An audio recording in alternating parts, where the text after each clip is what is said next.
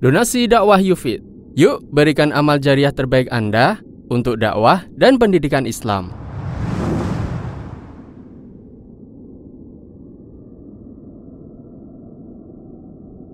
Bismillahirrahmanirrahim. Assalamualaikum warahmatullahi wabarakatuh. Alhamdulillah wa kafa wassalatu wassalamu ala rasulihil mustafa wa ala alihi wa sahbihi wa man. Kita panjatkan puja dan syukur kehadirat Allah Subhanahu wa taala. Pada kesempatan malam yang berbahagia kali ini pada tanggal 21 Rajab 1439 Hijriah atau yang bertepatan dengan tanggal 6 April 2018 kita masih kembali diberi kekuatan, kesehatan, hidayah serta taufik dari Allah Jalla wa ala sehingga kita bisa kembali menghadiri pengajian rutin untuk membahas adab dan akhlak di dalam Islam di Masjid Jenderal Besar Sudirman di Bogor ini. Kita berharap semoga Allah Subhanahu wa taala berkenan untuk melimpahkan kepada kita semuanya ilmu yang bermanfaat sehingga bisa kita amalkan sebagai bekal untuk menghadap kepada Allah Jalla wa ala. Amin. Salam dan salam semoga senantiasa tercurahkan kepada junjungan kita Nabi besar Muhammad sallallahu alaihi wasallam kepada keluarganya, sahabatnya dan umatnya yang setia mengikuti tuntunannya hingga akhir nanti. Para hadirin dan hadirat sekalian yang kami hormati dan juga segenap pendengar Radio Insani 88.8 FM di Purwokerto, Banyumas, Purbalingga, Banjarnegara, Cilacap, Wonosobo, Kebumen dan sekitarnya serta para pemirsa Yufi TV dan Surau TV yang semoga senantiasa dirahmati oleh Allah Azza wa Jal. Insya Allah malam hari ini kita akan menyelesaikan pembahasan tentang hadis yang ke 19 yang dibawakan oleh Imam Ibn Hajar Al Asqalani di dalam kitab beliau Bulughul Maram Kitabul Jami' yaitu sebuah hadis yang redaksinya berbunyi wa 'anil Mughirah bin Syu'bah radhiyallahu anhu an Rasulillah sallallahu alaihi wasallam qala dari sahabat seorang sahabat Rasul sallallahu alaihi wasallam yang bernama Al-Mughirah bin Syu'bah. Semoga Allah meridai beliau dari Nabi kita Muhammad sallallahu alaihi wasallam beliau bersabda, "Inna Allah harrama 'alaikum uquqal ummahati wa wa'dal banati wa man'an wahat." Allah Subhanahu wa taala mengharamkan tiga hal. Yang pertama adalah durhaka kepada ibu, yang kedua mengubur anak perempuan hidup-hidup, yang ketiga malas berbagi dan suka meminta. Wa kariha qila wa qala wa kathrata su'ali wa idha'atal mal. Dan Allah Subhanahu wa taala membenci tiga hal. Yang pertama adalah ngobrol yang tidak ada manfaatnya atau menukil berita yang tidak jelas sumbernya. Yang kedua adalah banyak nanya yang tidak ada manfaatnya atau banyak minta-minta bukan pada tempatnya. Kemudian yang ketiga, ini yang akan kita bahas malam hari ini adalah menyia-nyiakan harta. Sebelumnya kita harus paham harta itu apa. Karena di sini Rasulullah SAW menjelaskan bahwa yang dibenci oleh Allah adalah menyia-nyiakan harta. Harta itu apa? Selama ini harta itu identik hanya dengan duit. Padahal cakupan harta itu lebih luas dari itu. Mayoritas ulama fikih mereka mendefinisikan harta dengan ungkapan kullu ma yumkinu hiyazatuhu wal intifa'u bihi. Segala sesuatu yang mungkin dimiliki dan dimanfaatkan. Apa? Segala sesuatu yang mungkin dimiliki dan dimanfaatkan. Yang bisa dimiliki dan dimanfaatkan apa cuma duit? Apa cuma duit? Tidak. Apa coba selain duit? Kendaraan. Kendaraan nanti di situ masuk motor, mobil, sepeda, kuda, ya. makanan masuk di dalamnya nanti soto, bakso, sate, gulai, apa lagi? Mendoan ya. Makanan dia. Apa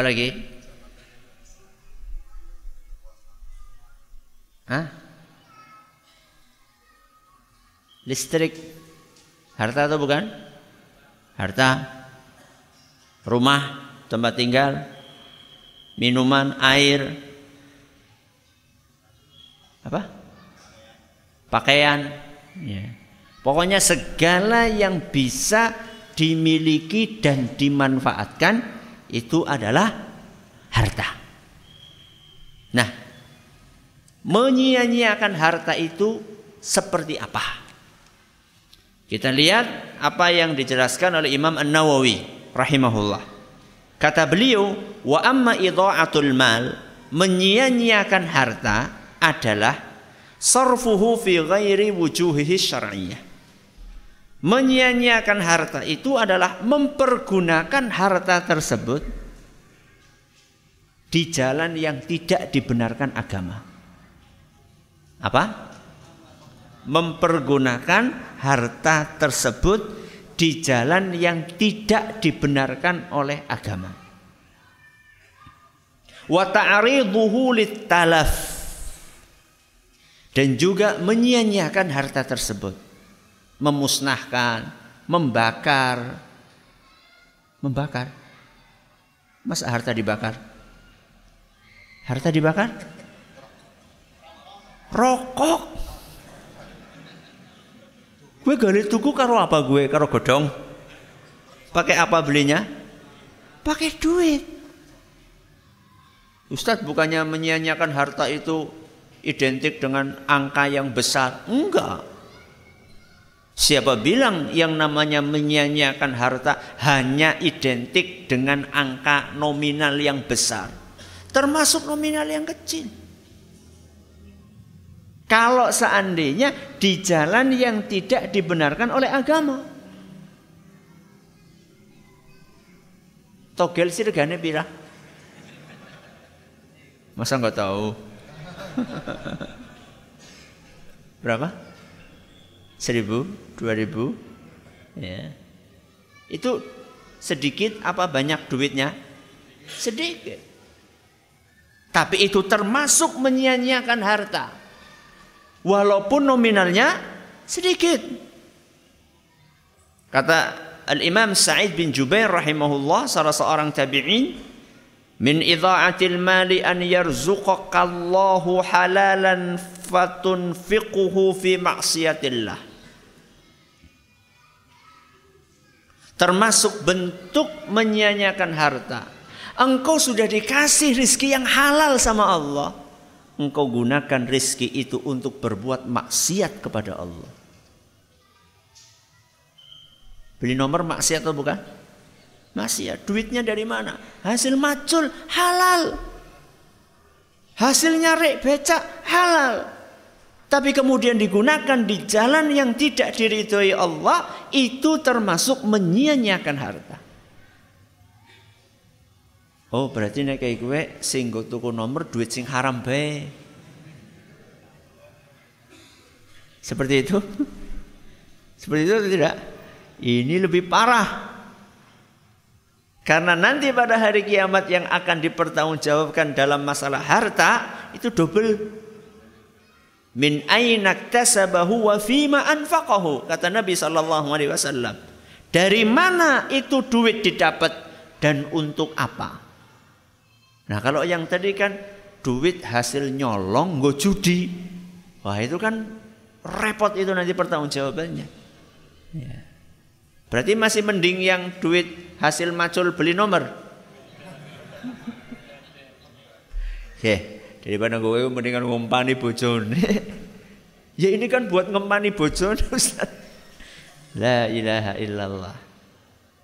Ini termasuk menyanyiakan harta. Termasuk rokok. Ya. Ketika beli satu batang rokok harganya ya sing di warung dodolan rokok harganya berapa? Satu batang nggak nerima eceran tuh. Seribu perak. Ya. Itu akan termasuk kategori menyia-nyiakan harta. Ustaz saya pakai pendapat yang makruh Ustaz. saya nggak pakai pendapat yang haram. Oke sekarang. Berapa manusia yang Anda rugikan dengan rokok Anda? Istri Anda dirugikan, anak Anda dirugikan, tetangga Anda dirugikan. Ya. Itu yang Anda katakan makruh, kesehatan Anda sendiri Anda rugikan.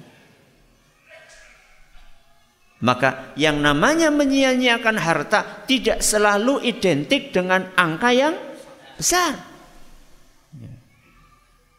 Mungkin dia beli rokok hanya seribu rupiah.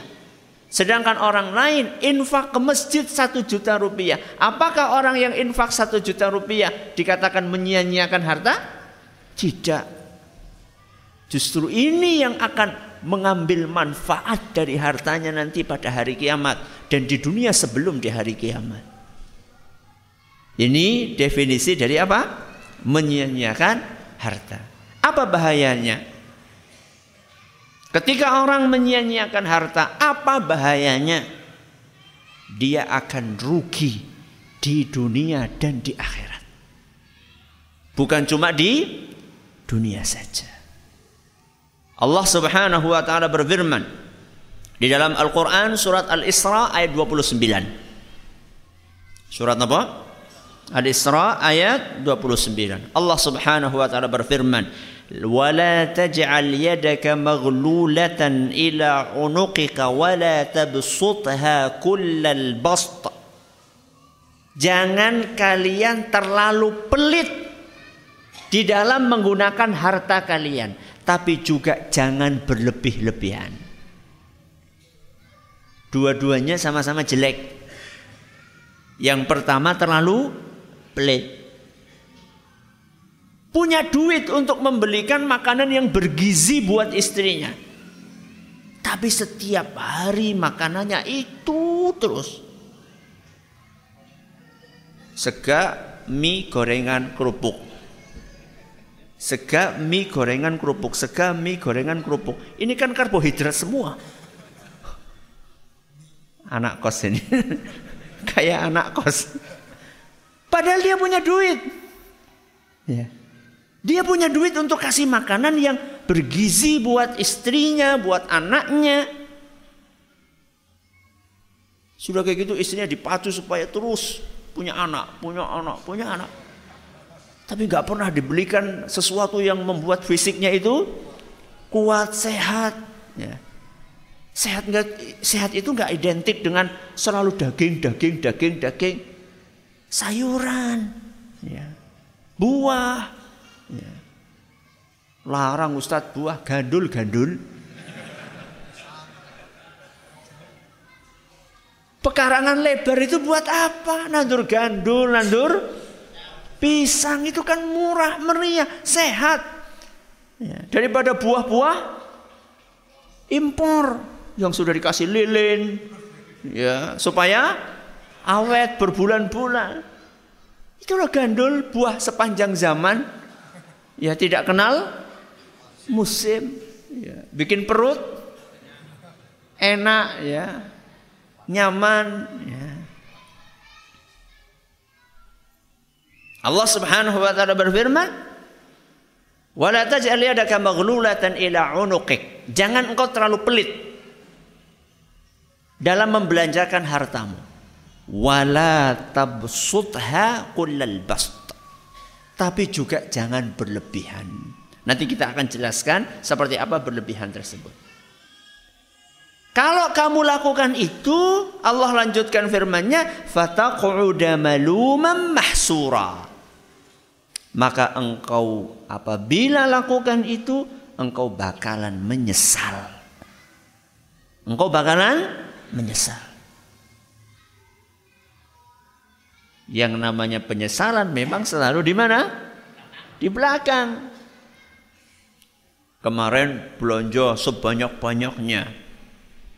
Ternyata setelah itu rizkinya seret. Akhirnya bingung. Kemarin berbagai jenis lauk ada di atas meja. Sebenarnya satu, dua, tiga lauk sudah cukup. Suatu saat Allah subhanahu wa ta'ala ingin ingatkan dia. Akhirnya rizkinya seret hanya untuk mencari satu lauk saja tidak cukup. Dia akan katakan, oh andaikan. Ah, andaikan lagi. Ya. Andaikan kemarin aku tidak terlalu boros. Akhirnya nyesel. Seorang ulama namanya Al-Imam Muhammad Al-Baqir. Beliau bercerita, "Kana Banu Israel yastanjuna bil khubs." Bani Israel saking melimpahnya makanan di rumah mereka sampai ada di antara mereka yang beristinja dengan roti. Tahu istinja? Maaf, cebok. Jadi ketika nggak ada air, itu kan kita boleh istinja. Istinja atau dengan lebih pasnya istijmar. Ya. Istijmar itu adalah maaf setelah buang air ya itu aturannya tiga tiga tiga kali ya dengan batu ya ditempelkan maaf di ujung kemaluan supaya kering kesat itu ketika nggak ada air bisa digantikan dengan tiga batu atau batu yang agak gede tapi bisa dipakai di tiga sisi jadi aturannya pakai batu atau sesuatu yang bisa meresap air. Ya. Nah mereka ini saking berlebihannya makanan, roti itu dibikin buat istinja. Ini kan sudah kebangetan. Ya. Fasallallahu alaihimul ju' Maka Allah hukum mereka dengan paceklik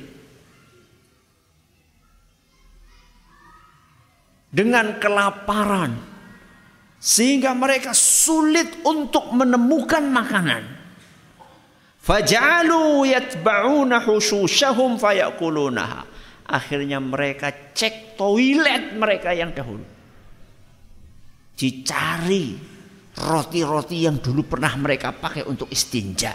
Akhirnya mereka makan roti-roti itu. Nyesel. Ya. Maka jangan pernah kita menyanyiakan harta kita. La in syakartum la azidannakum.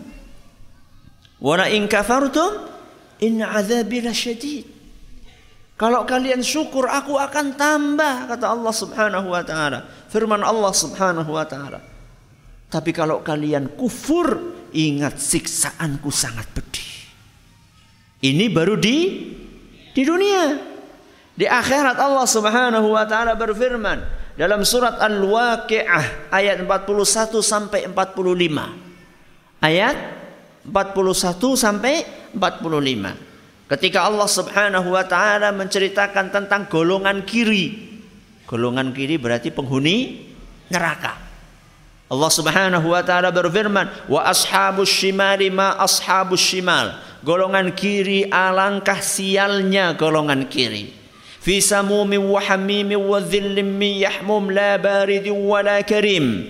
Mereka didapat mendapatkan siksa dengan angin yang sangat panas dan air yang sangat mendidih, dipenuhi dengan asap yang pekat hitam, tidak sejuk, tidak nyaman. Kemudian Allah sebutkan bagaimana dahulu ketika di dunia innahum kanu qabla dzalika mutrafin padahal dahulu ketika di dunianya mereka hidup dalam kemewahan yang berlebihan. Mereka dikasih rizki oleh Allah tidak disyukuri. Malah mereka sia-siakan harta tersebut. Akhirnya mereka dijebloskan oleh Allah Subhanahu wa taala ke dalam neraka jahanam buru-buru mendapatkan kemewahan. Sumpek, panas, gelap. Nauzubillahi min min Nah, sekarang kita akan bahas potretnya seperti apa. Contoh real menyia-nyiakan harta seperti apa. Siap-siap untuk introspeksi diri. Kita di sini bukan untuk menyalah-nyalahkan, kecuali kalau benar-benar salah. Lu salah masa kau ngomong apa? Benar. Ya. Kita ngaji di sini untuk memperbaiki diri. Potret menyia-nyiakan harta, ada yang makruh, ada yang sampai taraf haram. Ya. Tidak satu level. Saya akan kasih contoh menyanyiakan harta di rumah, ya, menyanyiakan harta di luar rumah, menyanyiakan harta di kantor, menyanyiakan harta di kelas. Nah, ini sampel. Ya. Jadi malam hari ini kita bukan akan mengupas semuanya. Ini cuma sampel saja. Kalau kita sudah paham contoh-contohnya, definisinya, silakan analogikan, kiaskan kepada contoh-contoh yang lainnya. Menyanyiakan harta di dalam rumah. Gonta ganti gonta ganti apa? Kelambi. Yoro. Ya gonta ganti HP tanpa kebutuhan. Cuma mengikuti tren. Padahal nggak penting-penting amat, bukan bos, ya, bukan bisnismen yang memang harus menyimpan kontak yang banyak, ya. Bukan orang yang membutuhkan gadget yang istimewa dan nggak butuh internet, butuhnya cuma nelpon, SMS. Ngapain beli HP yang keren-keren? Kalau bukan karena keperluan, saya pribadi kalau bukan karena keperluan harus nyimpen kontak yang banyak. Kontak itu nama ya. Harus nyimpen nama yang banyak, harus nyimpen SMS yang banyak. Kalau bukan karena keperluan itu, demi Allah lebih enak HP jadul. Tiga hari gak dices. Ya enggak? Sekarang coba ngeces sehari berapa kali? dua, tiga, empat kali. Terus hidup itu tenang. Ya. Pegang HP kalau ada SMS masuk itu saja. Sekarang yang WA masuk, yang Telegram masuk, yang apa lagi? Instagram masuk, yang ini masuk, yang ini masuk. Mumeti jadi. Ya. Kalau bukan karena keperluan, mendesak. Ya.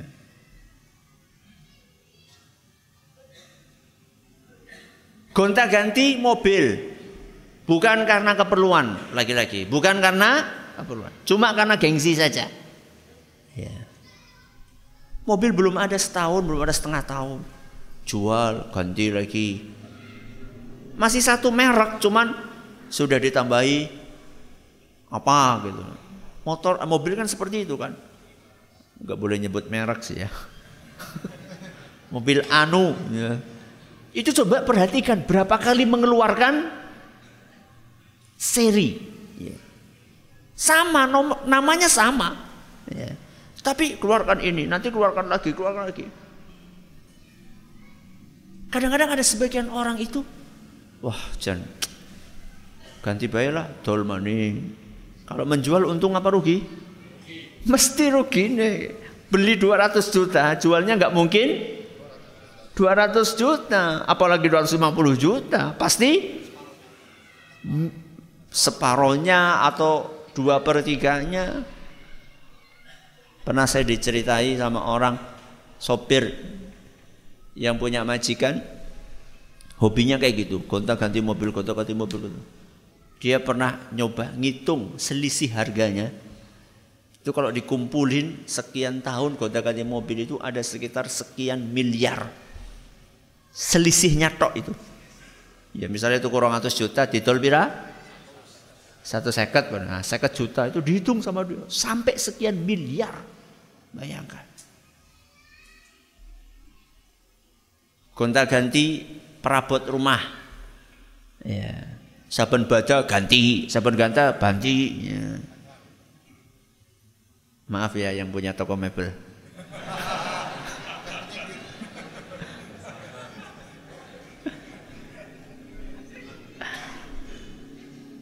Kalau perlu ndak apa-apa, wis bodol. Ya. Saya itu punya kursi di rumah. Mulai zaman bapak saya. Itu alhamdulillah esih butuh. Cuman kur bolak-balik di pernis maning. Kemudian mandan oglek-oglek paku maning. Kemudian wis apanya ini uh, ininya loh. Empuk-empuknya ini loh. Busanya wis kempes. Eh, tambahi maning diganti sing mandan apik ya. Alhamdulillah. Ya. Kalau memang nggak perlu untuk ganti, nggak usah ganti ngapain. Apalagi orang hobinya setiap tahun ganti keramik. Ya Allah. Umay bolak-balik dicoploki maning, dibuang, coploki ganti maning la ilaha illallah. Dulu mester, ya, tehel ya, tehel. Begitu datang keramik, ganti keramik 30 30. Wah, ini sekarang sudah bukan modelnya keramik, sekarang modelnya granit, ganti granit. Begitu ada marmer ganti marmer, bu ngemben apa maning. La ilaha illallah. Boros. Ya. Termasuk juga membuang makanan. Membuang makanan. Karena masaknya terlalu banyak atau karena belinya terlalu banyak. Kita kan bisa ngukur perut kita ini seberapa. Perut anak kita seberapa, perut istri kita seberapa. Kalau memang kita ingin, kalau kita sudah tahu anggota di dalam rumah ini jumlahnya sekian. Kenapa mesti masak sepanci besar? Ya, kalau memang kecuali kalau memang Anda pengen bagi bagi-bagi dari awal. Kalau memang saat ini Anda belum ingin bagi-bagi, sudah secukupnya saja. Ya. Betapa banyak makanan-makanan yang basi di rumah kita. Mendingan kalau misalnya punya hewan piaraan ayam gitu kan, masih mending dikasihkan ke ayam. Betapa berapa banyak butir nasi yang masuk ke sepiteng rumah kita. Ketika kita cuci atau ketika kita selesai makan masih ada nasi-nasi yang di piring kita atau masih ada nasi yang basi atau kering di magic jar kita. Ya. Niatnya pengen ngirit awalnya. Masalah sekalian dua hari gitu kan. Tapi karena kelamaan di magic jar jadinya kering. Gak bisa dimakan. Akhirnya dibuang. Ya. Itu berlebihan dalam makanan berlebihan dalam memakai air. Sekalipun berwudu. Contohnya adalah wudu dengan menggunakan full kran. Full kran. Apa full kran? Krannya dibuka jos. Pure. Orang marem Ustaz. Saya tanya sama jenengan. Siapa yang berani mengklaim wudhunya lebih sempurna dari Rasulullah SAW? Angkat tangan. Tidak ada toh? Tidak ada. Lihat bagaimana volume air yang digunakan oleh Rasulullah SAW untuk berwudhu. Dalam sebuah hadis yang diriwayatkan oleh Imam Bukhari dan Muslim. Salah satu sahabat beliau Anas bin Malik radhiyallahu anhu bercerita, "Kana Nabi sallallahu alaihi wasallam yatawaddau bil mud." Nabi sallallahu alaihi wasallam wudu dengan air volumenya satu mud. Satu mud itu kata para ulama kita segini. Tangan dewasa. Tangan orang dewasa dua digabungkan diisi air. Itulah volume air yang digunakan oleh Rasulullah SAW untuk berwudu. Kita kalau wudhu ditadai pakai ember kira-kira pirang ember. Sudah kayak gitu buka keran, belum wudhu sambil ngobrol. Ki pateni diisi terap ngobrol pateni. Pernah suatu saat dalam hadis yang diriwayatkan oleh Imam Ahmad dan dinyatakan Hasan isnad oleh Syekh Al-Albani, Rasulullah Shallallahu alaihi wasallam lewat seorang sahabatnya sedang wudhu. Dan menggunakan air kebanyakan. Maka Rasulullah Shallallahu alaihi wasallam bersabda, "Ma saraf?" Ini apa-apaan ini? Kamu kok boros pakai air? Maka sahabat itu bertanya, "Ya Rasulullah, afil wudhu isaraf?" Wahai Rasul sallallahu alaihi wasallam, apakah menggunakan air untuk berwudu bisa masuk kategori boros? Ini kan buat wudhu. Syarat sahnya sholat kan orang dalam keadaan apa? Suci. Supaya suci salah satunya adalah dengan berwudu. Ini buat ibadah wahai Rasul.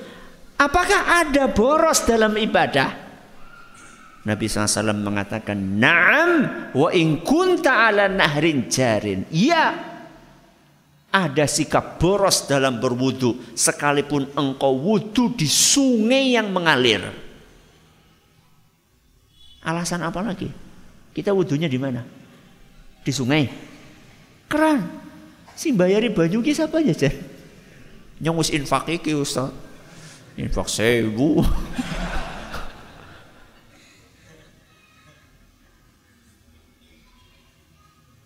walaupun itu sumur kita sendiri makanya sebelum orang-orang barat mempromokan save our planet ya Mari kita jaga sumber daya alam kita, sumber daya bumi kita. Rasulullah SAW 14 abad yang lalu sudah ajarkan itu kepada umat. Cuman sayangnya umatnya sing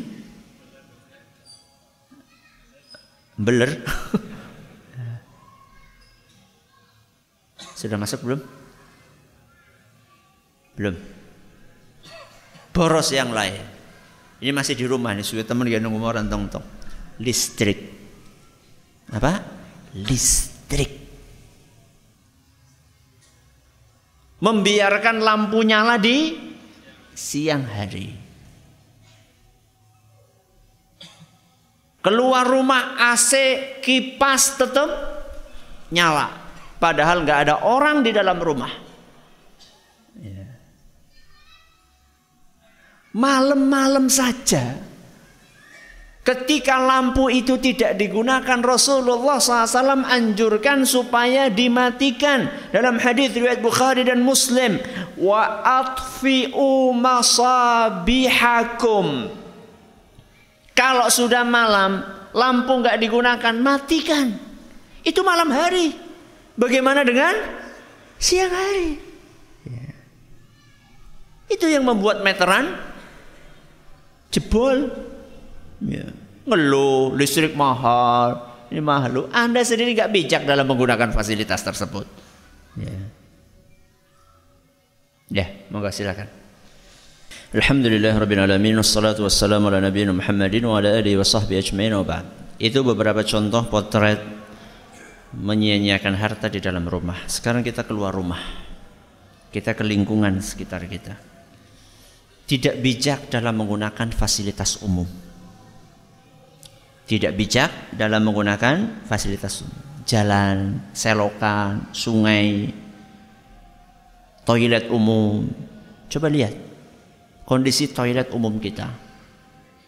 Hampir masuk toilet itu hampir nggak ada dinding yang bersih. Selalu ada tulisan. Ya. Dan tulisannya selalu seringnya negatif. Lihat sungai-sungai kita, isinya apa? Sampah. Ya. Ketika banjir yang disalah-salahin dinas apa? Apa? Dinas PU ya, yang ngurusi sungai. Padahal yang buang sampah siapa? Ya. Plastik, popok, Bahkan saya pernah lihat dengan mata kepala saya sendiri. Sebuah selokan di kota ketika sedang diperluas kasur kasur Kue kasur bisa melebu selokan ke kepriwe gitu loh. Ini kan kebangetan banget gitu loh. Saya tanya selokan, jalan, bangunan itu semua itu kan harta. Ya. Kita harus bijak dalam menggunakannya. Contoh, contoh yang lain. Dan ini banyak. Berlebihan dalam membuat resepsi pernikahan. Pernah ada seorang wedding planner. Ya. Wedding planner. IO-nya pernikahan. Pernah disuruh ngurusi sebuah pernikahan besar-besaran di sebuah kota di Sumatera. Ternyata tamu undangannya nggak cukup di gedung itu nggak cukup. Akhirnya minta kepada pengelola gedung itu untuk memperluas gedungnya.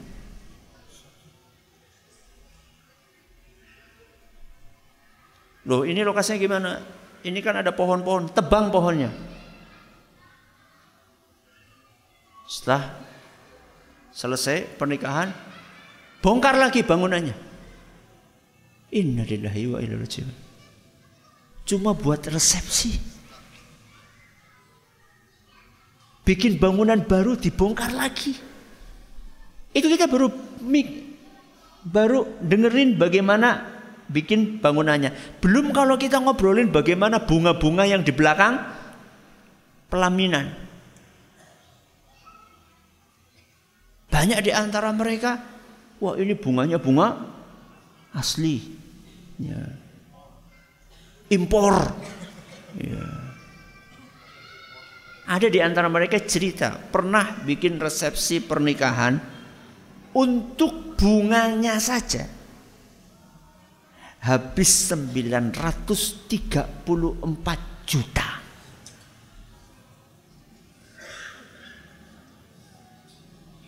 Dan itu budget minim. Untuk ukuran dekor yang nggak malu-maluin buat kalangan elit Indonesia. Anda bisa bayangkan. 934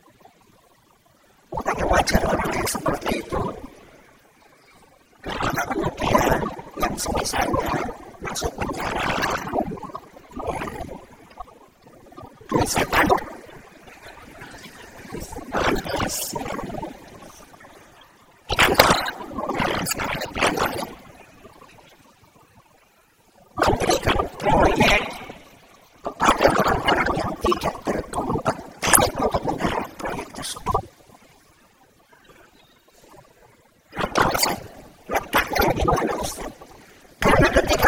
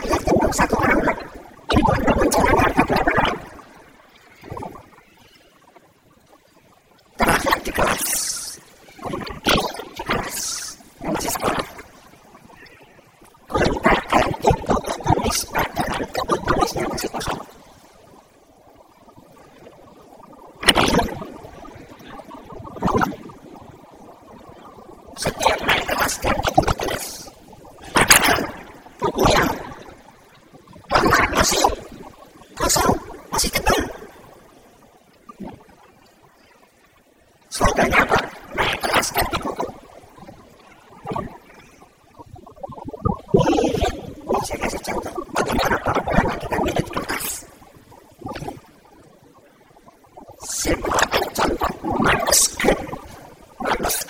berikan amal jariah